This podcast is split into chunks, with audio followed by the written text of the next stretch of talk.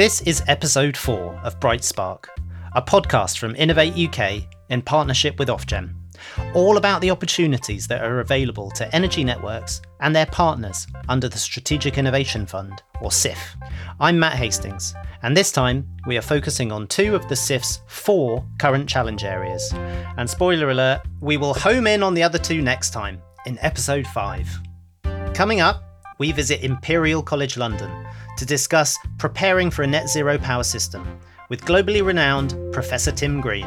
We are looking at trying to fully decarbonise our electricity system by 2035. In engineering terms, that's tomorrow. We need to start making deep and radical changes straight away. And later, we are with Ed Rees of Citizens Advice, who shares thoughts on why it's vital we support a just energy transition. We're not in a very good position currently. There'll be 8.2 million consumers in fuel poverty from October, and that's even with £400 of bill reduction introduced by the government.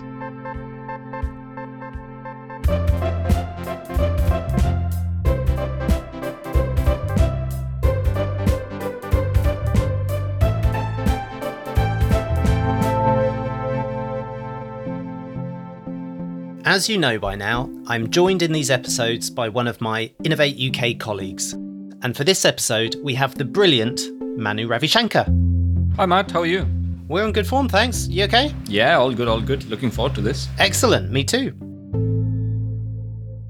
So Manu, you've been responsible for a huge amount of heavy lifting around the challenges, the first stage in our 4-stage Giant Leap Together operating model.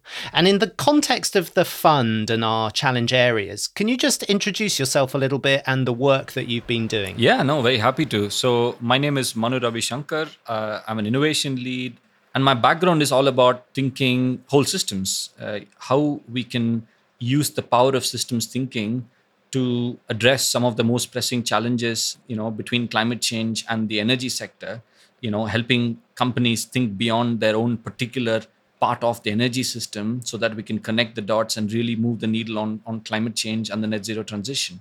It's really cool stuff. So for those who aren't familiar with the program and what we mean by challenges, would you be able just to give a bit of an overview of why we've landed on this challenge-led innovation approach and why we have this kind of 4 each year evolving challenge model? I guess really taking a step back, we have a giant mountain to climb, Matt, in your own words, to meet the net zero challenge. And we have a limited time to do it. We're legally bound to be a net zero society really by 2050. And so for us to do innovation, which is really important, we need to be really focused. Whilst we explore many different solutions to the problems out there, we all need, as a sector and as a society, a shared understanding of what we're doing and where we're trying to get to. And this challenge-led approach is essentially an instrument to bring that shared understanding to the fore so that people, not only the energy sector, but outside the energy sector, who have a lot to contribute to some of the problems that we're trying to solve, have that shared understanding and can really come together to focus on one of the challenges that we put out every year, which then allows us to really support large and impactful projects that develops the really cool products and innovations and consumer benefits that then allows us to meet the net zero transition in an effective and economically prosperous way. That, to me, is the benefit of challenge-led innovation, is that focus on that specific critical issue. And look, you are very much in the driving seat for this episode. Tell us what we got in store. Sure. So we're taking time this episode and our next one, episode 5, to go really in-depth into each of the 4 current challenge areas, to talk about what we're keen to focus on, what we're looking for from successful SIF applicants, and also their really innovative partners who have come together to meet these challenges. So to recap, the 4 challenges are supporting a just energy transition, improving energy system resilience and robustness, accelerating decarbonisation of major demands, and preparing for a net zero power system. These challenges aren't just something that we've made up by ourselves in a little SIF-shaped bubble. We've done a huge amount of engagement with the sector. You've done a huge amount of engagement with the sector. Do you want to tell us a little bit about what led us up to the point of being able to select these 4 challenges from the huge amount of different ideas that we had coming in? Absolutely, Matt. As you said, we did a lot of engagement. As you know, this is quite a busy space and quite a dynamic space. There's a lot of work that happens every day. There are different programs and so on. And therefore, for SIF to be additional and really focus on impactful areas, we need to take stock of what work has been done and what some of the gaps are, which could really warrant us to focus on. So by talking to the different stakeholders, which is around 140 engagements actually that we did, we were able to take stock of all the great work that's already been done and then really try to prioritize down to some of the areas that are sometimes a natural progression, but sometimes there are gaps that have been left behind in some of the older programs. And the second area is the energy system is not purely technical, but there's a lot of dimensions of activities happening. There are solutions developers, there are people looking at consumer business models, there are local authorities trying to, deliver their climate change plans and so on. So, we really need to listen to this diversity of voices to understand, what some of the areas of challenges different people facing are and some of the great ideas that they might have. So by doing these two things and really speaking to a wide range of stakeholders, we were really able to generate a lot of ideas and then really down-select it to four challenges, which we then had another discussion with Ofgem before we finalized those areas. I think the key point here is around where we target our investment as a fund and make sure that we're not duplicating areas that the broader innovation ecosystem is covering. When it comes to net zero, when it comes to power, energy networks, energy systems, we've probably got around £5 billion of investment across UK government, UKRI and Ofgem, and being really well coordinated and joined up between other funders to ensure that we're targeting that investment in the right areas. And exactly like you say, listening more than talking so that we're deploying our investment in the right areas is an absolutely key value of the fund and something that I have to say I think you've done fantastically well. It is one of the most exciting aspects of my job, just listening to the diversity of work that's going on. It's just fascinating, as you say, just going to listening mode and just taking in all of this great work and all the great experience that's around us that we can leverage to make ourselves more impactful. So yeah, absolutely enjoyed it. Thank you. Now, each one of these challenges is absolutely enormous in its own right. So we're going to take some time to digest each one in detail, and we're going to go through them one by one to this episode and to the next time. So what I have been doing is having discussions with some of the leading thinkers across each of the challenges. Later in this episode, we'll focus on supporting a just energy transition. But first, we are looking at preparing for a net zero power system. Today, I've made my way from southeast London to Imperial College in central London to come and meet Professor Tim Green, who is a world expert in future power systems, to talk to him about preparing for a net zero power systems challenge that the Strategic Innovation Fund has launched and that we'll be focusing on for 2023. Hello, my name's Tim Green. I'm a professor of electrical power engineering at Imperial College London. I've got quite a wide interest in energy systems in general. How do we decarbonise across both electricity and heating and industrial use of energy and transport use of energy? But I also have a particular specialisation within that, which is the type of power processing known as power electronics, so using very large-scale semiconductors to process electrical power as opposed to, or in contrast to, rotating electrical machines. And that's really a key technology in the future grid because all of our major new resources, wind, solar, batteries and so forth, are electronically interfaced. So Tim, I'd really like to start from the start. What does it mean for you to be preparing for a net zero power system? The main thing is to decarbonise the sources of our energy. So it is the shift that's already well underway out of coal, which has largely happened, out of gas and into, for the UK, wind principally. So solar is going to be important, but wind and offshore wind in particular we see is very cost competitive in northwest Europe where it's windy. So that's the big change happening there. Nuclear will continue to play a role. At the other end of that system or equation, we're thinking about what's changing in the way people use energy. So most of the things we use electricity for in the home will stay broadly as they are. They're not really seeing a radical change there. But in heating and in transport is where the changes are happening, obviously. So it's charging electric vehicles at home, at the workplace, at the shopping centre, and running heat pumps rather than natural gas boilers. So those are the two ends of the system, but what's changing in the middle matters hugely. We will still use big centralised electricity generation because our wind farms are big, and we're going to need a network to transmit that power from where it arrives to where it's used in the towns and cities. But that means we're changing that network, because instead of it being big coal-fired power stations in South Wales and the Midlands and so forth, it's wind farms around the coast. So off the coast of Pembrokeshire will come shortly, and off the east coast of England and Scotland. So new infrastructure to do that. New infrastructure in the towns to make sure that we can feed all of those electric vehicles. But also some big changes in the operation of the electricity grid. Our electricity grids grew up around generators which are magnets rotating in coils, what we'd call synchronous generators. And all the features of those generators really dictated the way in which we built our electricity system, the way we make sure that two generators lock in together, run together, and both produce 50 hertz. The way we deal with a fault when a tree hits a line and there's a short circuit and fault current flows, how do we manage that and get back to a secure and reliable system again? How do we control the voltage?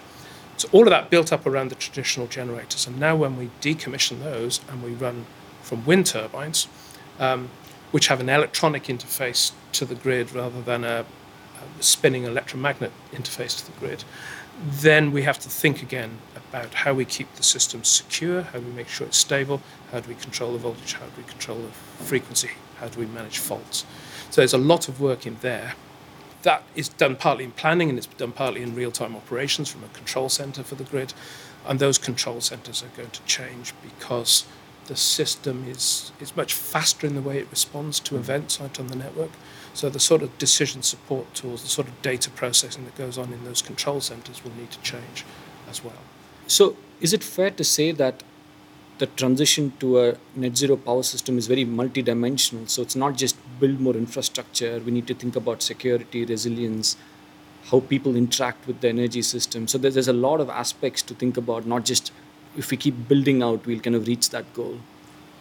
Oh, absolutely. It's not just about building kit and installing it.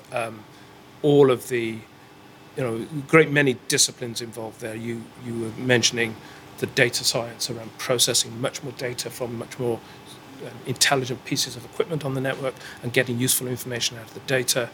The control system arrangements, sort of like the autopilot of the grid, the electrical engineering of how that grid is put together, the civil engineering of building all of that infrastructure, but also the market design and the economics of that, and the human behavioural aspects, if we really are going to put different propositions to customers, making sure that is an interesting proposition for the customer that they want to engage with that solves problems they experience, not an interesting proposition for the grids to solve the grids problems, because that's not going to fly off the shelf. So what I take away then is this is an area that's ripe for innovation. And taking a step back, the Strategic Innovation Fund's objective is to really move the needle for the net zero transition in terms of the gas and the electricity networks and system operation, and ultimately deliver net benefits to consumers and create a lot of exciting innovations, products and services and new companies. Do you think then the time is right for the SIF to focus on preparing for a net zero power system as a key challenge area? Oh, the time is absolutely right. The timing of the challenge is awesome, actually. We are looking at trying to fully decarbonise our electricity system by 2035.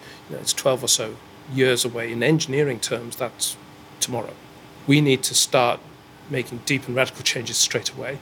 We can't wait for a long cycle of research and development, and testing and deployment. We have to have agile and quick runs around that loop. So we quite quickly try things on the grid, learn from that, maybe ask some new research questions and explore them, and then go through another cycle of innovation. We have to innovate quickly. And I think, in fairness, quite a lot of that is going on. But the scale of the challenge in front of us is enormous, and further mechanisms to help that process are definitely needed. Then getting to this point, we've already knocked down hurdles. There was a time when people say, well, it's going to be really difficult to run with more than 20% wind on an electricity system. We're well past that. We will run times of 50% wind on the system, and that's achieved. I think it is the case that it's increasingly getting difficult. Getting that last bit of gas out and getting the fraction of wind up becomes more and more challenging the closer you get to 100% renewables. But it's a challenge we have to face. I think we've also seen a real culture change in the amount of openness and information that's produced by the industry. The amount of documentation that National Grid puts forward, its future energy scenarios, its system operability framework, its network options assessments, all of these documents that get published that help the industry see how the system operator thinks the system is evolving. And it's not just the system operator's thinking, it's, you know, there are consultations going on in much of that. And then the response by the industry, the engagement with that. I think without that, you know, we would not be able to have confidence we were heading in the right direction.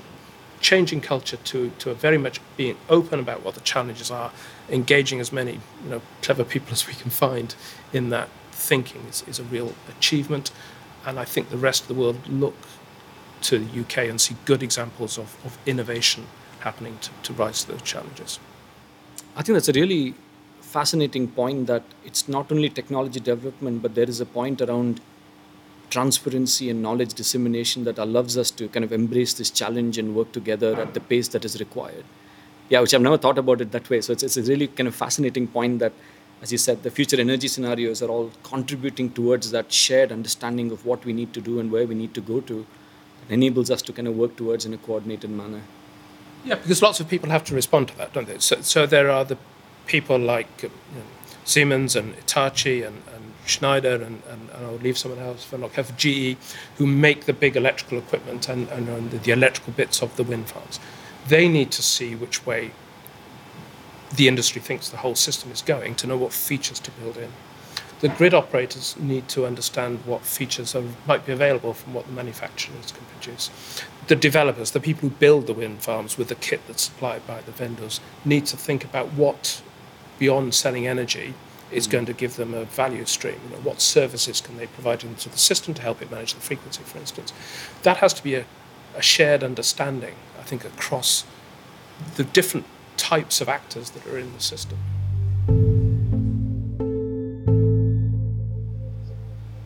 So now that we've covered a little bit about what we've done well and some of the enabling architectures we put in place to kind of work together as a community to kind of achieve that transition, perhaps it'll be good to get your reflections on what some of the difficult areas are. And as you were saying, it gets harder as we get closer to that target and there are different things we need to focus on. Could you tell us a little bit about what are the kind of big stumbling blocks for us to kind of get past in the next kind of 12 to 15 years for that net zero transition? Okay. There are lots of them and I'll forget a few, I'm sure. First of all, I'm going to go back to that word power system or grid system. It works when it all works together. That is a huge challenge. The very occasional times we have a power cut, you know, it'll be a widespread event involving lots of people. It's not a localized event. When it goes wrong, it's not a localized event. So we have to keep the whole system running or there are serious consequences. That means every part has to work. Well, you know, we build redundancy in, so it's not strictly every part. So when we make changes, there are difficulties perhaps around unintended consequences. We begin to see emergent behaviors in the system which are maybe running ahead of our analysis of the dynamics of the system. So there's a lot of clever maths going on trying to analyse what happens when the system perturbs, and do we know that if you have a sudden loss of a single generator or a sudden big load switch on, that the system will wobble a little bit but come back to where it was and be stable. So we're beginning to see emergent behaviours of wind farms doing things that we didn't quite realise that they would do when they were put in the rest of the system and interacted with everybody else. So that, I think, is one of the big challenges. How do we model and understand the dynamics of a system which has gone from having 100 or 200 power stations to thousands of wind turbines and millions of solar panels and thousands of batteries? The scale of the system has got much bigger, the cursor dimensionality. But another really fascinating challenge is we've gone from apparatus in the system which is really governed by laws of motion. It's a spinning mass that accelerates and decelerates according to equations that are well understood. We've gone from that to a system whose behaviours are defined by software. So first, it can be more complicated. Second, it can be much, much faster reactions, which is challenging for what happens in the control room. And third, that software is proprietary. It is the intellectual property of the people who are developing that equipment, and we have to respect that. They've developed it, they need to make a return on it. How do we now build a system model and be able to assure ourselves that the whole thing is going to hold together under all the operating conditions, very sunny day, a very cold, dark winter day, an event that happens when a nuclear power station unexpectedly shuts down or something. We have to reassure ourselves around all of that. And that is challenging, I think, because it probably means a shift for us away from a physics-led model to a data-led model. So rather than writing all the equations and then finding the right numbers to plug into, we're going to find all the measurement data from our system and try to build a model from that. So do we need kind of new actors and new disciplinaries to come together to start addressing the problems? Can you kind of let us know about some of those kind of key stakeholder groups that need to work together?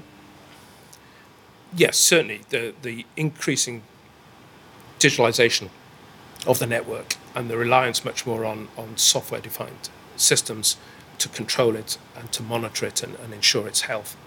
We need software architects to understand how we're going to plug different bits of models contributed by different people. We need a bit of a shift towards open software development rather than single vendor software systems. That's a big change. We potentially could stream a great deal of data off our power system. It's maybe not as big and as complicated as the data you've got streaming videos across the world, but it's still sizable amounts of data. And data's no use. What you want is the information that's buried in the data. So the data science of understanding what are those signals trying to tell us about the stability and the dynamics of the system on the one hand, or what are they trying to tell us about the asset health? Is this particular piece of equipment aging prematurely and needs to be taken out? Cybersecurity, obviously. We're talking about a critical national infrastructure, so cybersecurity. And there's also a huge amount of commercial and market data now between many more sources of power, but also more active consumer engagement. So the digitalization is there in several aspects. You have been examining and researching this sector for a few years now, and one of the kind of top experts in the world. If you were developing a project into the Strategic Innovation Fund at this time, what would be the area that you'd pick up and really focus on? I come to this from a particular background. I started work in the area of power electronics, so this is big semiconductors as a way of processing power rather than electromagnetic means. It's been a long journey to the point where it feels like we're at the sharp end of this debate now, but it feels like we are. And for me, it's how do we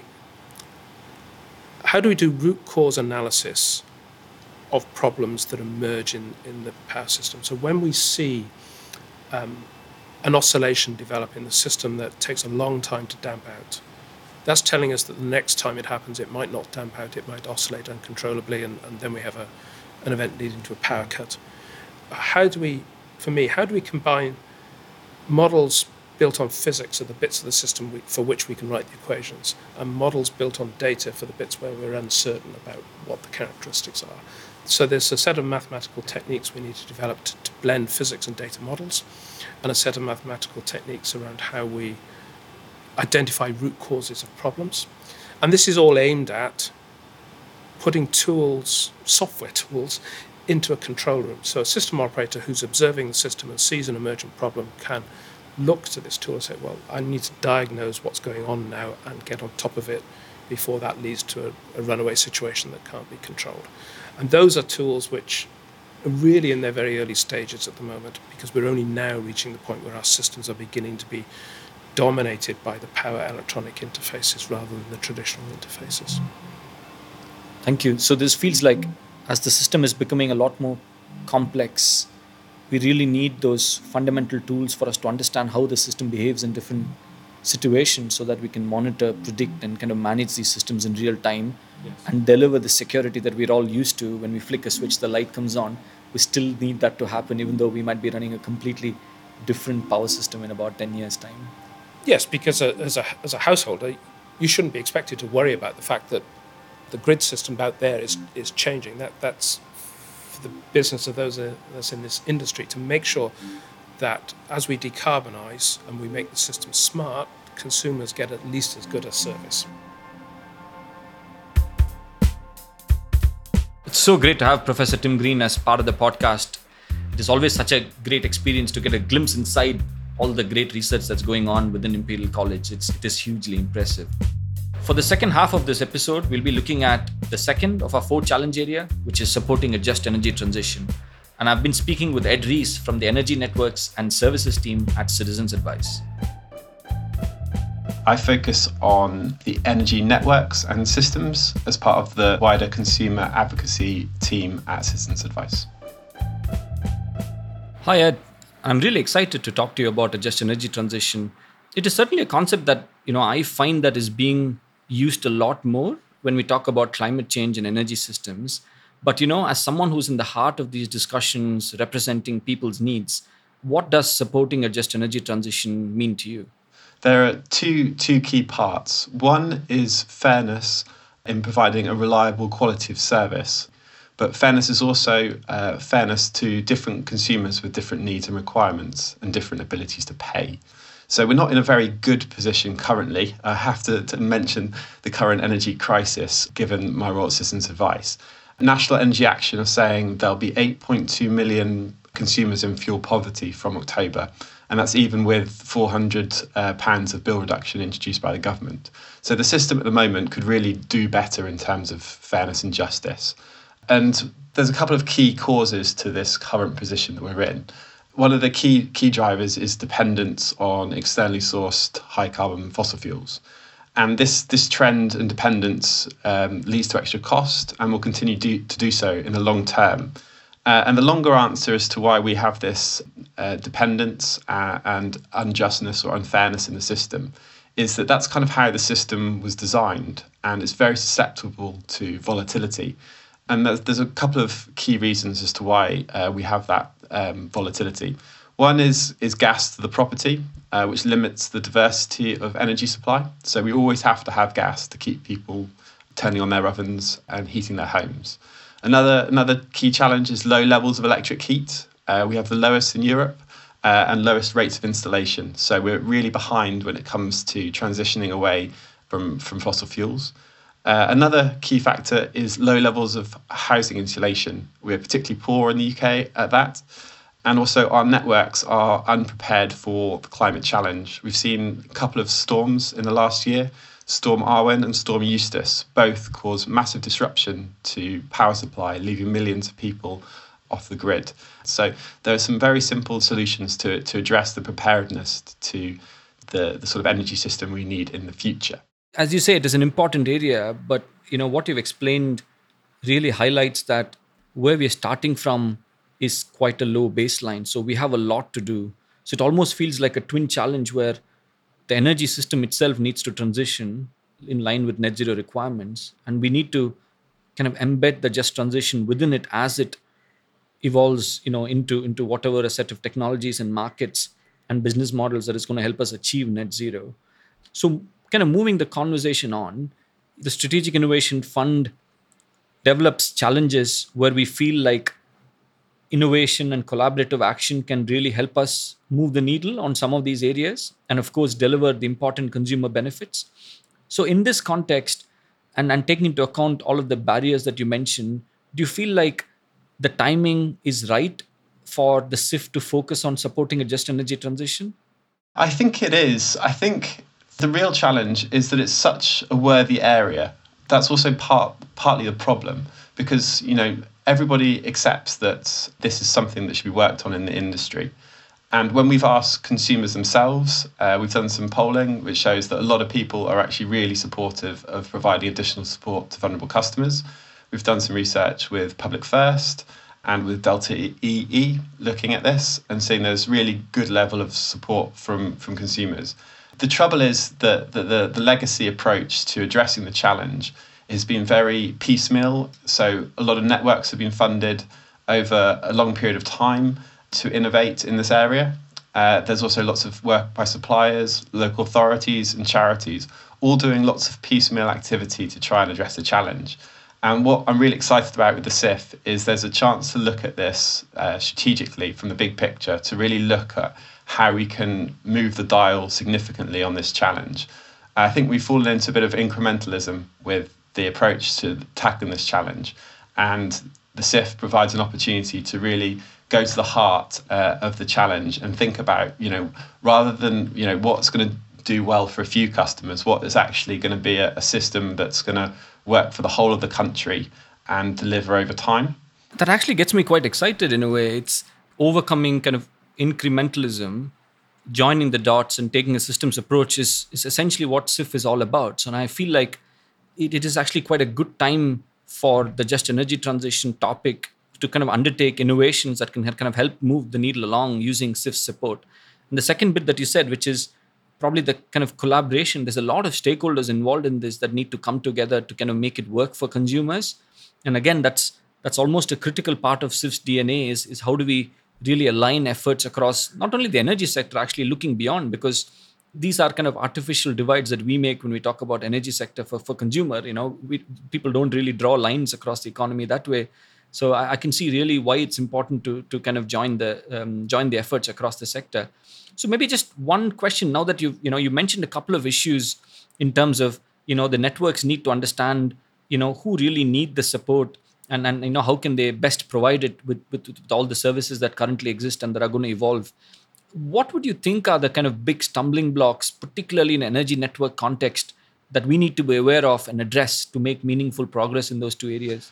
So there's a couple of areas where, we're going to look at some projects to address some of these challenges.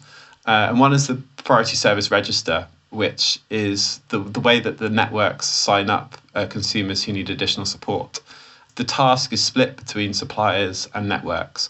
And it's a very piecemeal approach at the moment. If you were to want to sign up to the PSR to say to a network that you need some additional support, you'd need to go onto the network's website and find the right page and answer a set of questions. Each of the networks have a different sort of page for sign up with a different set of questions. And over time, the networks have shown that they sign up a relatively small number of customers a week because it's quite not that well known and the process of sign up is quite slow. But there's ways in which you can revolutionise how that's done. You can use things like AI to think about spotting consumers who are vulnerable ahead of time. You can also get consumers to have an easy access point for signing up and to allow signing up of people like friends or family, people who might not necessarily know they need support, but you think you can actually help them. So there are lots of ways in which data can be used more smartly to better understand the needs of customers. I think that's, again, really kind of exciting area that feels like ripe for innovation. Kind of, how do we leverage data and digitalization developments for the benefit of consumers and the kind of the net zero transition. So I just want to pick up on that point. As you say, the priority services register, but other utilities working with customer support, data and digitalization. Who do you think are the kind of key stakeholders that need to come together to deliver this effectively? It feels like not just an energy sector or an energy network issue to target. It almost feels broader than that. Is that fair? Yeah, absolutely. I think one of the key challenges that's going to come forward in this space is also the difference between consumers who can flex their energy usage and consumers that can't. And so the level of support and engagement needs to change. So you've got, alongside networks and suppliers, there's also people like behaviour change specialists, consumer experts, researchers. All of these sorts of people need to come together to try and address some of these key challenges. I think that's a great call to action to think about the solutions that you're developing and the projects that you're involved in and how you can shape proposals coming into SIF.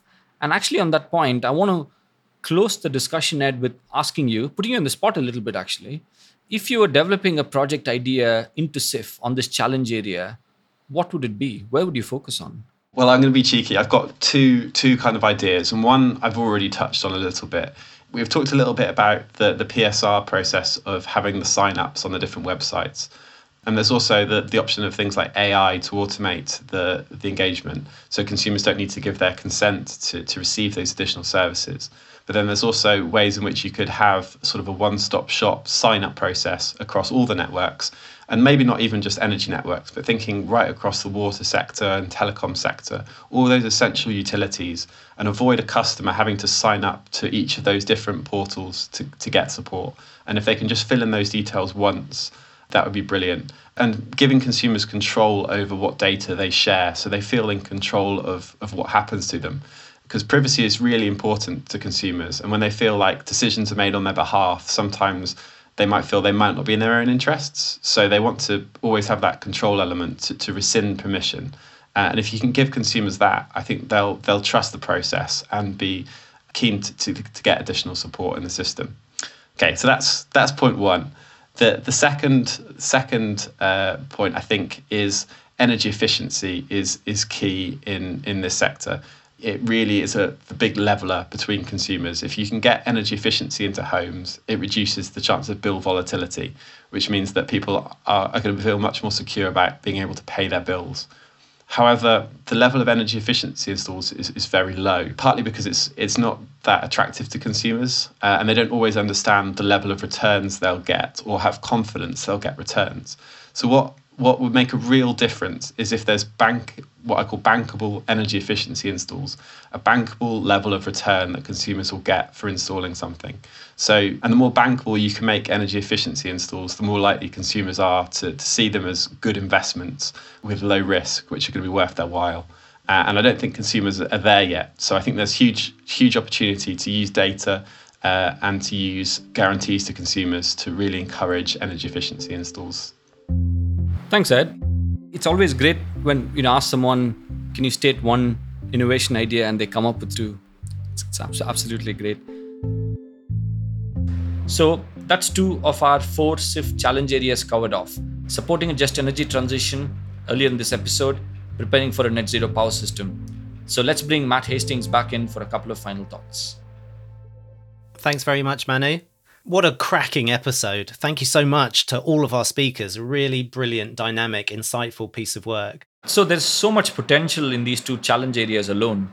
In your most positive, upbeat moments, which is 24 hours a day, what positive changes do you believe can be delivered by these two SIF challenges?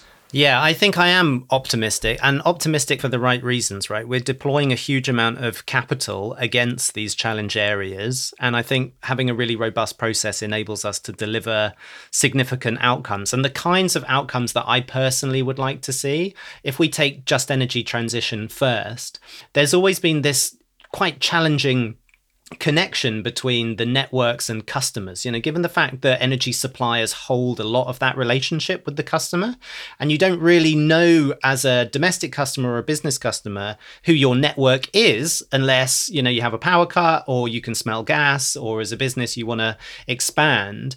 I would really love to see consumers directly benefiting from the net zero transition, and I suppose what we mean by that is benefiting not just in terms of lower costs, but also benefiting in terms of new products and services that can make their lives easier.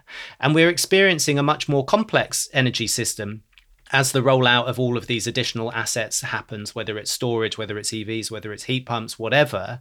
And really, the energy system is already complex for consumers. It's very hard as a consumer to have what we call system services which are consolidated to make our lives easier. And I think the just energy transition has the ability to not only reduce costs, but also make people's lives easier. Wouldn't it be great if consumers were excited and engaged in their energy rather than just feeling as if they were recipients of it and they were disempowered to do anything about it? So I think there's a great opportunity to really empower consumers and network users through the Just Transition Challenge. And then in terms of the net zero power system, we live in this very challenging technical environment where 2035 sounds like a long way off, 13 years. But in reality, the kind of technologies and the kind of processes and systems that we need to see to support those technologies, they really need to be in place, being trialed and tested by the end of this decade, which gives us 8 years. And if we want to get them in place, tried and tested within 8 years, then they need to be developed now. And that's what's so exciting about this challenge around the power system, is that the SIF should be able to really move the needle to bring together broad energy system partners, not just the networks, but academics, investors, startups, SMEs, to really try and get under the skin of what these technologies, systems and processes are, and start to put them in place at the speed and scale that is required. And the scale is one thing that I find slightly terrifying. You know, we're talking about things like 50 gigawatts of offshore wind, when it's been an enormous struggle to get 10 gigawatts of offshore wind connected. You know, it's an exponentially increased volume of activity that we need to hit here. And we're not going to hit that without the Strategic Innovation Fund and without the kind of activities, consortia, and quite frankly, sheer grit and determination and courage that the networks and their partners have to get this delivered in time. Absolutely, Matt. I think 100%. And I think I'd like to echo what Tim Green was saying, which is this is the perfect time for SIF to kind of enable all of these innovation across these areas. It feels like we're in this perfect storm moment when, you know, all of these challenges, but also some of the tailwinds about innovations, digitalization and data are kind of at the right time for us to almost unleash SIF onto the sector and kind of see the exciting places it could take us. I agree. And just to take a little bit of a step back here, let's not forget that the challenges are just one part of our four-stage Giant Leap Together process, where we move from challenges into ideation, into incubation and acceleration. But really, without the challenges and being able to define these issues up front, we're never going to be able to solve some of these mission critical challenges at the speed that we need to solve them. I'm really excited to move into ideation, something that the team are already working on now, which is where we start to think and talk to some of the great businesses and academics who will be able to take their best and brightest minds and apply them to some of these challenges.